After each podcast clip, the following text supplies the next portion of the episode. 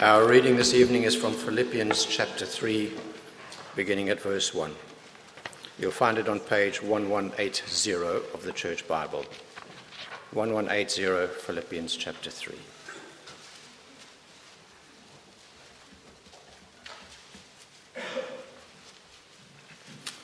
Beginning at verse 1. Finally, my brothers, rejoice in the Lord. It is no trouble for me to write the same things to you again, and it is a safeguard for you. Watch out for those dogs, those men who do evil, those mutilators of the flesh. For it is we who are the circumcision, we who worship by the Spirit of God, who glory in Christ Jesus, and who put no confidence in the flesh, though I myself have reasons for such confidence. If anyone else thinks he has reasons to put confidence in the flesh, I have more. Circumcised on the eighth day, of the people of Israel, of the tribe of Benjamin, a Hebrew of Hebrews, in regard to the law, a Pharisee, as for zeal, persecuting the church, as for legalistic righteousness, faultless. But whatever was to my profit, I now consider loss for the sake of Christ. What is more, I consider everything a loss compared to the surpassing greatness of knowing Christ Jesus my Lord, for whose sake I have lost all things. I consider them rubbish, that I may gain Christ and be found in him, not having a righteousness of my own that comes from the law, but that which is through faith in Christ, the righteousness that comes from God and is by faith. I want to know Christ and the power of his resurrection and the fellowship of sharing in his sufferings, becoming like him in his death, and so somehow to attain to the resurrection from the dead. This is the word of the Lord.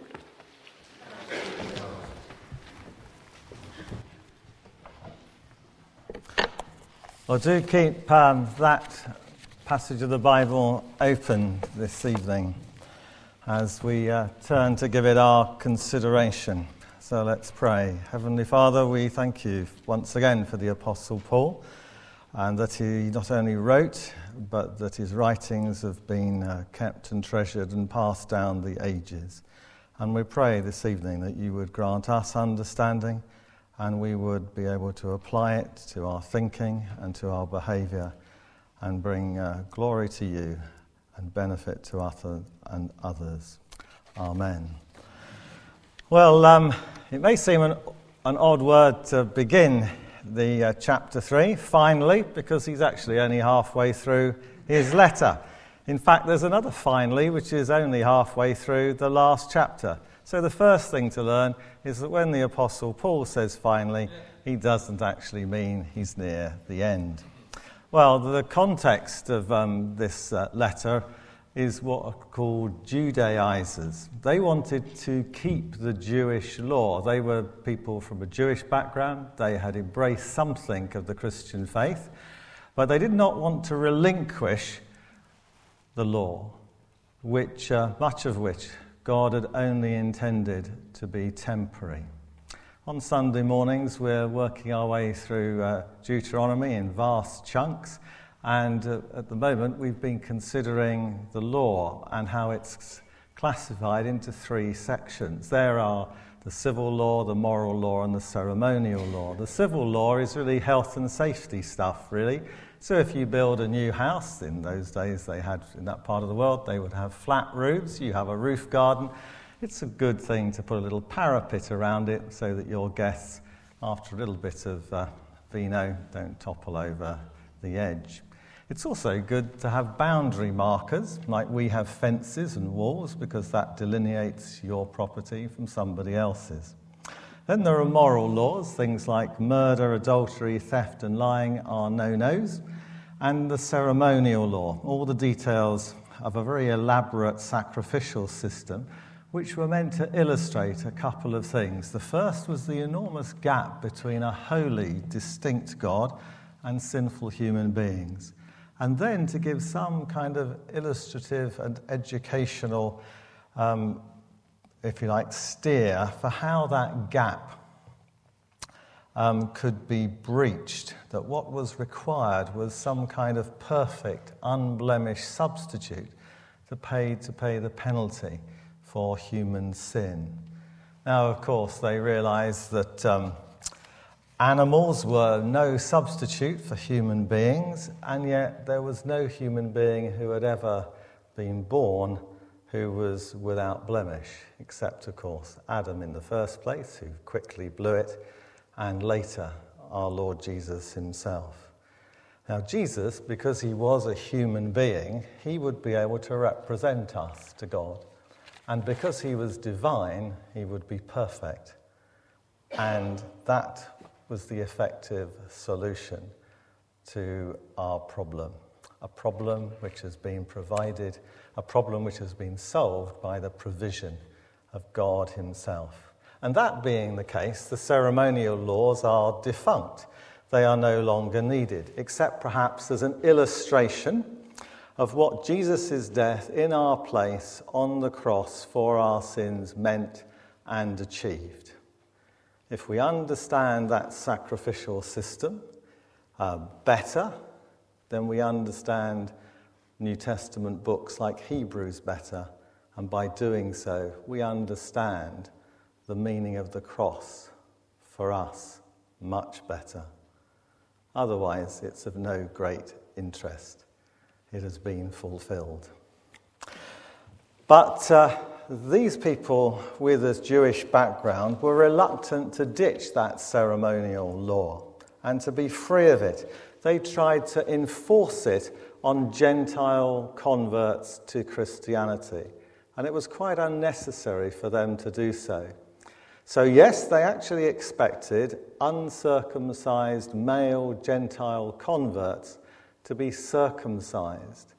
And the apostle calls those who insist on that mutilators of the flesh for what they were demanding of these new Christians. In Acts 15, they are reported as saying, Unless you are circumcised, you cannot be saved. And so they are referred to as those who do evil which might seem rather strong, rather over the top, but it's not when you realize that what these Judaizers, Judaizers were really still holding on to was salvation by works. The brownie point system, where you kid yourself that you are good enough to earn your way into God's good books, when of course we're not. One mistake and we've blown it completely. Christianity is salvation by faith. Christ provides for us the means by which our salvation is possible. And we just have to be humble and penitent enough to accept that offer.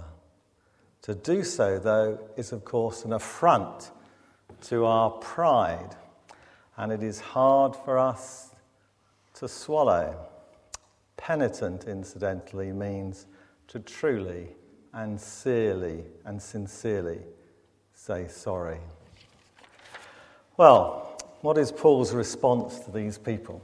We read verse 3 We are the circumcision. Now, circumcision was the mark which distinguished Jews from non Jews, Jews as the people of God, from all the other people who at that time were not the people of God. But now the people of God, post Christ, are not the Jews, but they are the Christians, made up of Jews who have recognized Jesus as the Messiah, and also of Gentiles, those from other nations, and potentially every nation of the world. Now, they, Paul claims, are people who have undergone a circumcision of the heart. They've had an internal transformation, not just a merely external chop, if you want to think of it like that. That enables them, the internal circumcision of the heart, enables them to live out what they had entered. Something which in Old Testament times was not possible prophets like Ezekiel and Jeremiah they recognized that impossibility. And through them, God promised and hinted that there would come a time when He Himself would live within our hearts to enable us to do what alone we cannot do. So he's really saying to these guys, hands off our vocabulary. And then follows three marks of membership of the people of God. One, who worship by the Spirit of God. Worship and service in Greek is exactly the same word. So whether we are coming to a service, as we are this evening, or whether we are serving God in the world, as most of us will be doing tomorrow, both are what we are meant to do. Both are enabled by the Spirit of God now living and active in the life of the believer. When I was growing up in my North Kent small town, there was a road sweeper called Dusty Miller. I guess his first name was acquired with his job. But I, I, knew who he was because he was also a leader of a scout group that I briefly belonged to. And he was always cheerful, doing his job, friendly, kind to all. Which, and, he, and he obviously did a very good job in keeping the, uh, the gutters of Herne Bay's town centre clean. And I'm sure he was enabled to do that because he was also a Christian who I'd see in church on Sunday, carrying out his other acts of worship, both energized by the Spirit of God within him. Another mark, who glory in Christ Jesus. That's the number one purpose for the believer and for the church. That in all that happens or is done, that the Lord Jesus Christ gets all the credit.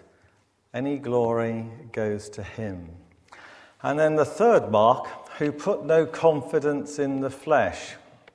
We, if we're genuine believers, refuse to believe that we can contribute anything to our salvation other than our sins.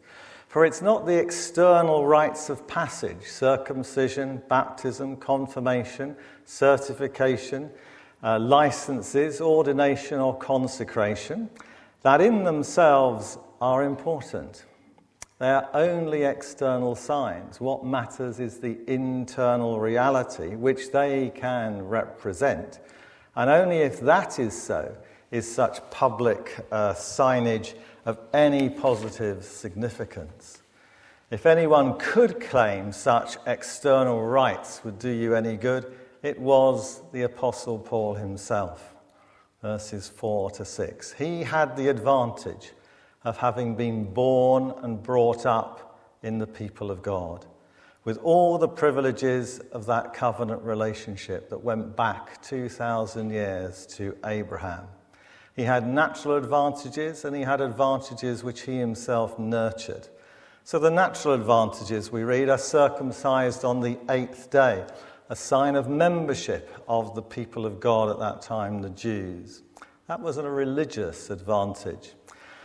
He is of the people of Israel, a national advantage. He was part of it through membership by birth rather than by adult adoption. You see in the New Testament God-fearers who hang around the synagogues and who get uh, to, to go in and to become Jews, but only in their adult life. There is a great advantage in becoming a Christian when you're young because you will have less mistakes to have to live with. And then he's of the tribe of Benjamin. He's not of the royal tribe of Judah. He's of that little tribe from which David, their first king, came from, the tribe which remained loyal to David and his successors. Then he's a Hebrew of Hebrews, which is really just code for saying he's a really religious family that he was born into. And that's his parental benefit. But in addition to those natural advantages, he had also nurtured himself. So, in regard to the law, he was a Pharisee. And the Pharisees were a group of uh, the Jewish society who at that time were the most respectful and the most responsive to all the Old Testament laws, plus all the Jewish traditions which had accumulated around those laws over the previous centuries. Such laws and traditions covered every area of life, and Paul attacked any threat to them as not being the way to be right with God. So he says, and hence to seal persecuting the church. He, I'd like to know if he was actually, a, whether he ever encountered Jesus face to face. He was probably in Jerusalem either at that time or incredibly shortly afterwards. But we don't know. But when the church got launched, he was first amongst those who would track down Christians wherever they were Jerusalem, Samaria, Damascus. He tracked them down because he wanted to eradicate them. He did not want this Christianity to get off the ground. And some of those Christians lost their lives. They were stoned to death publicly without any kind of uh, due process, just really mob violence. And consequently, he describes his former life as, as for legalistic righteousness, faultless. But he's been there, done that, and he's found that legalistic righteousness does not work. It does not deliver.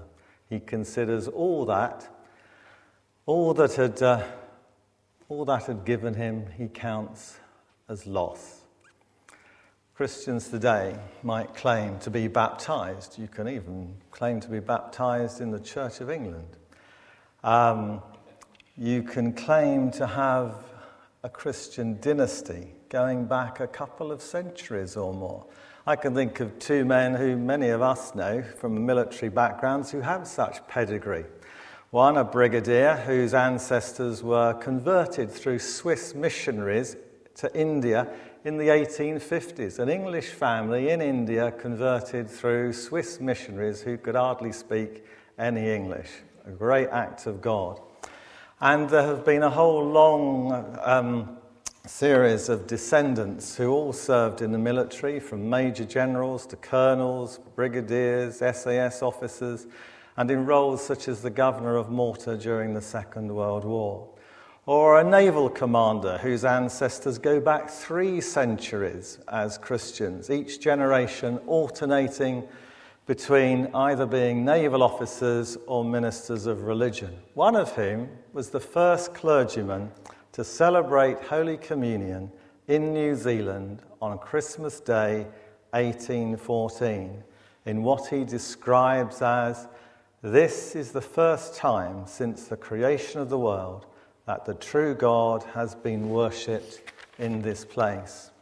Now, as amazing and as fortunate as both those men are, Brigadier Ian Dobbie and Lieutenant Commander uh, Philip Marsden, they would be the first to be grateful for their family lineage, but they'd also be the first to claim that that isn't what makes them a Christian.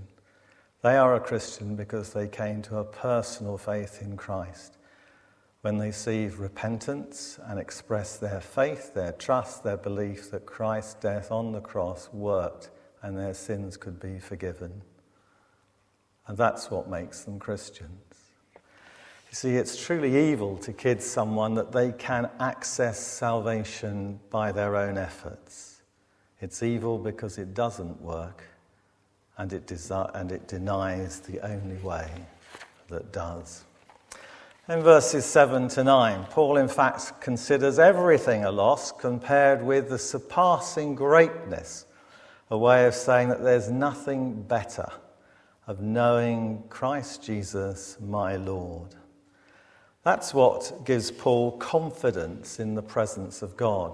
It's an accounting analogy, a balance sheet between profit and loss. Paul considers everything else as a loss compared with the profit of knowing Christ Jesus as Lord. The loss includes, verse 8, everything for Paul. Now, when we read the Acts of the Apostles about what he got up to, and we read certain kind of uh, hints in his epistles. That probably included loss of property, loss of any family fortune, loss, in fact, of family, because in both cases he'd have been disinherited as soon as they discovered that he was now a follower of the way, which is how the first Christians were described. He'd have lost pre- prestige. He was certainly, it is obvious that he is a very able person. He was a, a prime pupil of the premier rabbinic teacher, Gamaliel. Marriage, he didn't get married. I mean, when you look at his life, who would want to be married to him? He's either never there or he's locked up in prison. He was deprived of his health. We don't know quite what he suffered from, but he, there's a number of occasions when he was poorly, and one obviously chronic debilitating condition he had. He was deprived of his skin, quite literally, when he was flogged many times. He was deprived of his freedom, and he is soon to be deprived when he's writing of his life by the sword in Rome. Whatever he had had, whatever he missed out on having, he considers that as rubbish, trash, compared to knowing Christ Jesus as his Lord.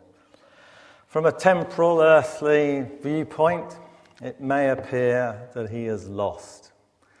But from an eternal, heavenly viewpoint, he says that he has gained Christ. In our funeral service, um, we often say, We brought nothing into this world and we take nothing out. And in a physical sense, that is true, material sense, that is true. But if we have Christ, it is not strictly true. For a relationship with Christ will survive death. Christ is a gain, for he is our only hope of salvation. Verse 9, Paul wants to be found in him, that's in Christ. In other words, he wants to be seen by people and them identify him as being a follower of Jesus Christ. Verse 9b, not having a righteousness of his own, which ain't going to get, which ain't going to enable him to ever be good enough from uh, trying to keep all the, the laws, compared with having a righteousness that comes through faith or trust or belief, they all mean the same. They're all the same word in Christ providing a righteousness. So there is, if you think, a righteousness, a righteousness which does not satisfy one of his own, a kind of do it yourself righteousness, one which is impossible to earn because just one sin blows it one which has a bar or a pass mark set by ourselves, which is not nearly high enough. And it's not our verdict on ourselves which determines our relationship with God and our eternal destiny. It is God's verdict on us that matters. And there is an, another way by which this is described. Righteousness can be acquired, one from God through Christ by faith. And righteousness simply means being right with God. And Paul believes that in Christ, by faith, it is possible to stand before God, imagine it, who knows all about us. He is omniscient, He knows everything, motives as well as actions. And to have the confidence to know that God will say to you, You are righteous you are all I require of you. Welcome. Now, that's the secure way, the certain way to peace with God. There's no anxiety that we might not have reached the mark. To understand that, we need to know the framework within which Paul is thinking, or the framework within which he is operating in order to make sense of his confidence. There are two things we need to know in particular. The first is about substitution. Jesus was the full expression of the righteousness of God, and therefore he matched what God the Father required. So he was able to be an acceptable substitute to take Paul's place and our places. He would take the condemnation which our lives deserved, and he would receive the penalty our sins deserved. He was what the Old Testament alluded to the Lamb without blemish, and what the New Testament says that he was made sin who knew no sin. The only thing we need to know about, and the other thing we need to know about God, is about his accounting methods. You see, we exchange our sin for his righteousness. Our sins are laid on Jesus, and his righteousness is accounted to us. We understand these two things, and we accept and trust that it works. And that's us in the clear with God for all time. And finally, and I do really mean finally, verses 10 and 11. Paul wants to know Christ. Now, to know in biblical terminology always expresses about the intimacy of a relationship. To know someone very well indeed, it's used of marriage in that sense as well.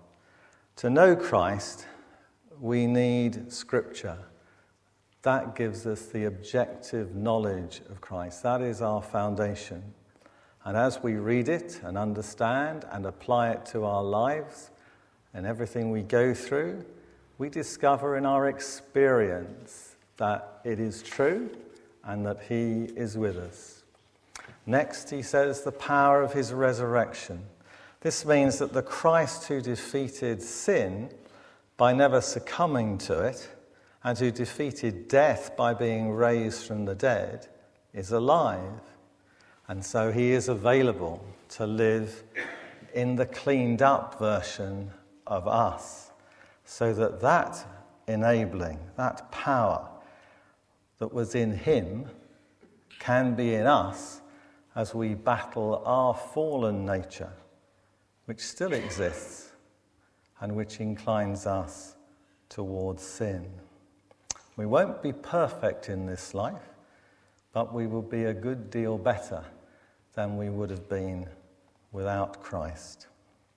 Fellowship or partnership of his sufferings. That's probably not quite the popular part of the package to be a Christian. Who knows? It's a blank check we're signing, really. Who knows what life might entail for us? But just take two items of the news this last week. The Ashers Bakery in Northern Ireland, they had been prepared five years ago to bake a cake for a same sex couple. But that particular two people, um, they wanted it iced with LGBT uh, slogans, which was at variance with that little bakery firm's Christian values. And they've endured five years of hate mail, intimidation, stress, and costs in a court case which has worked its way up all the way to the Supreme Court, which is the highest in the United Kingdom. And the result? They were vindicated, which is a victory for free speech. He who honours me, I will honour, said the Lord in the book of Samuel. Then, uh, becoming like him, like Jesus in death, we, of course, don't die for the sins of anybody, but Christ's death was part of God's plan for him. In the Gospels, three times in each one, it says, It is necessary, or I must, or the, well, he's saying the Son of Man, which is another way of saying himself, must suffer. It is necessary, absolutely necessary. He must suffer. Now, we don't suffer for the benefit of anybody's salvation. But we don't know what God will call us to do, and that may require us to suffer.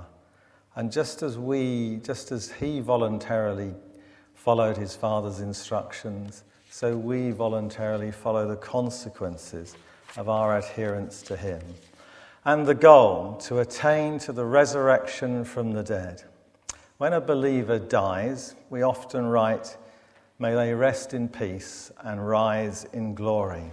At death, our body and soul, soul being our conscious self, the essential us, the body and soul are separated. The body goes to the ground either through burial or cremation, and the soul goes to heaven to be with Christ. Or, for an unbeliever, somebody who doesn't want to be with Christ, somewhere where Christ is not.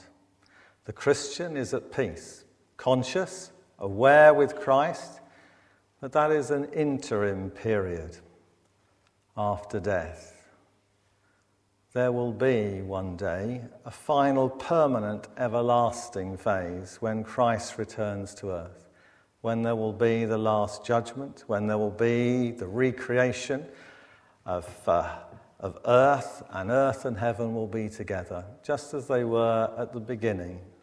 Paradise that was lost by human sin will be regained by God's sovereignty. And for those believers, a new perfect body, a body like the risen Christ body, will be granted us.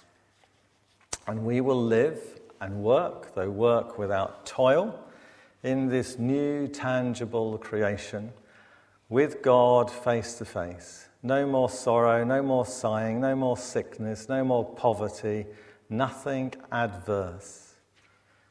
And actually, there'll be no marriage either though I'm sure we'll have best friends, for the purpose of marriage will have been fulfilled. Biological reproduction is no longer necessary. Marriage is also for an insight into the relationship between God and ourselves, a relationship we can't see this side of heaven, but which we can get a taste of. Luther said it was the nearest thing to heaven on earth. But then, of course, it will be visible. And so we won't need marriage for that reason either. And intimacy, which will also be superseded by our relationship with God Himself, which will overshadow all other relationships in heaven. The best, Paul realizes, is yet to be. But for us, in the meantime, there is more than enough to be getting on with. Amen.